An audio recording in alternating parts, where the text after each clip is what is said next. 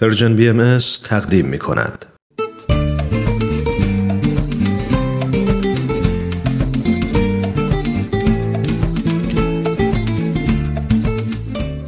کاوشی در تعصب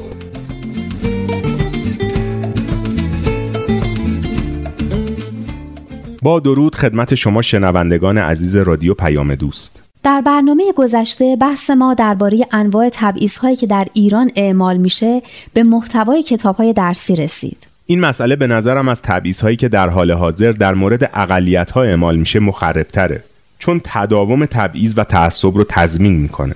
متاسفانه نظام آموزشی ما به جای اینکه مثل نظام های آموزشی کشورهای دیگه که سعی می‌کنن ضمن دادن مهارت های علمی و فنی به نسای جدید اونها را از نظر فرهنگی هم آماده زندگی در یک جهان منسجم و یک پارچه بکنن برعکس سعی می‌کنه بچه ها رو هم با همین تفکرات تبعیض‌آمیز موجود تربیت کنه.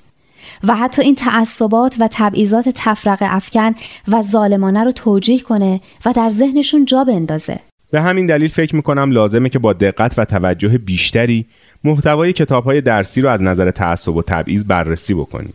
تحقیق های متعددی در این زمینه صورت گرفته که ما در این بحث بیش از همه از تحقیق جامع آقای سعید پیوندی تحت عنوان تبعیض و عدم تحمل در کتاب های درسی ایران استفاده می‌کنیم.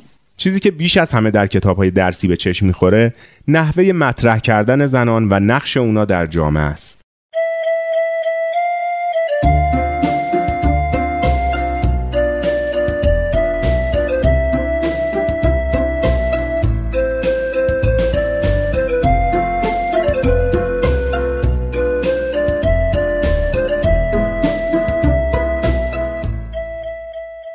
بهزاد خان سوال مهمی که در این زمینه مطرح میشه اینه که زن و مرد از نظر کتاب های درسی چه جایگاه و موقعیتی دارن و نظام آموزشی اونا رو برای به عهده گرفتن چه نقش آماده می‌کنه. اولین نکته اینه که در مطالبی که در کتاب های درسی ارائه میدن زن و مرد با همدیگه برابر نیستن. نظام آموزشی ایران نه تنها نابرابری رو که در سطح جامعه وجود داره در کتابهای درسی خودش منعکس می‌کنه بلکه با استفاده از اعتقادات مذهبی اون رو توجیه می‌کنه و بهش مشروعیت میده.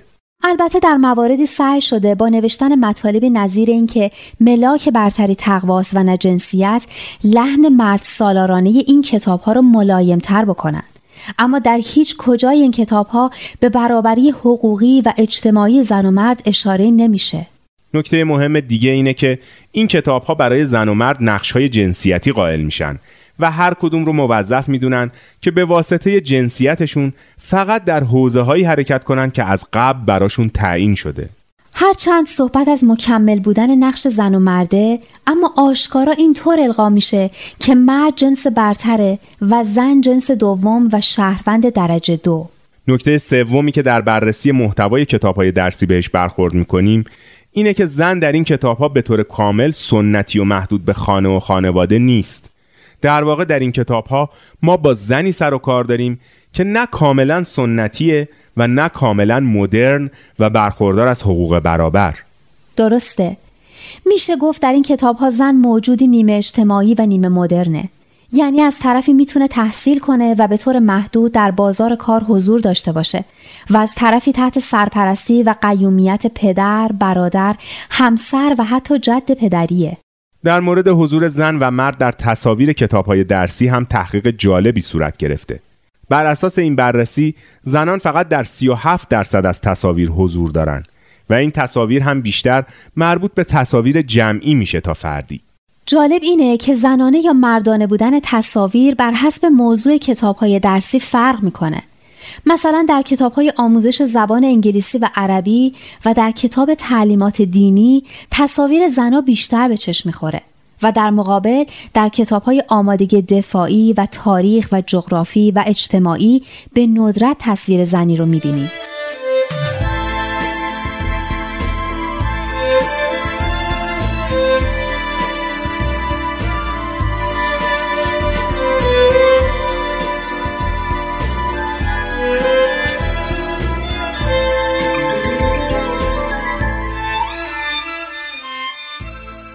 سن هم در این قضیه دخالت داره یعنی زنان بیشتر در تصاویری حضور دارن که به گروه های سنی پایینتر مربوط میشه و در گروه های سنی بالاتر به خصوص در میون افراد 18 سال به بالا تصاویر زنانه کاهش چشمگیری داره بهزاد خان می‌دونستید که حضور زنا در تصاویر کتاب های درسی با بالا رفتن مقاطع تحصیلی هم کمرنگتر میشه؟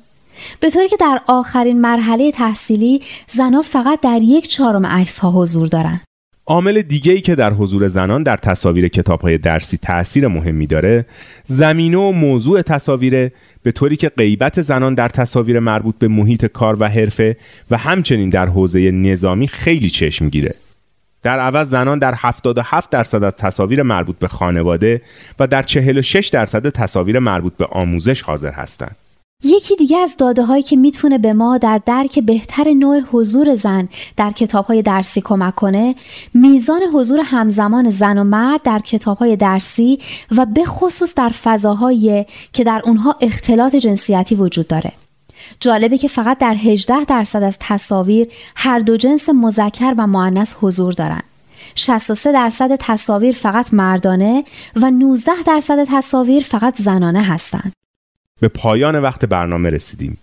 اما بررسی محتوای کتاب های درسی هنوز تموم نشده. این بحث رو در برنامه بعد ادامه میدیم. بدرود.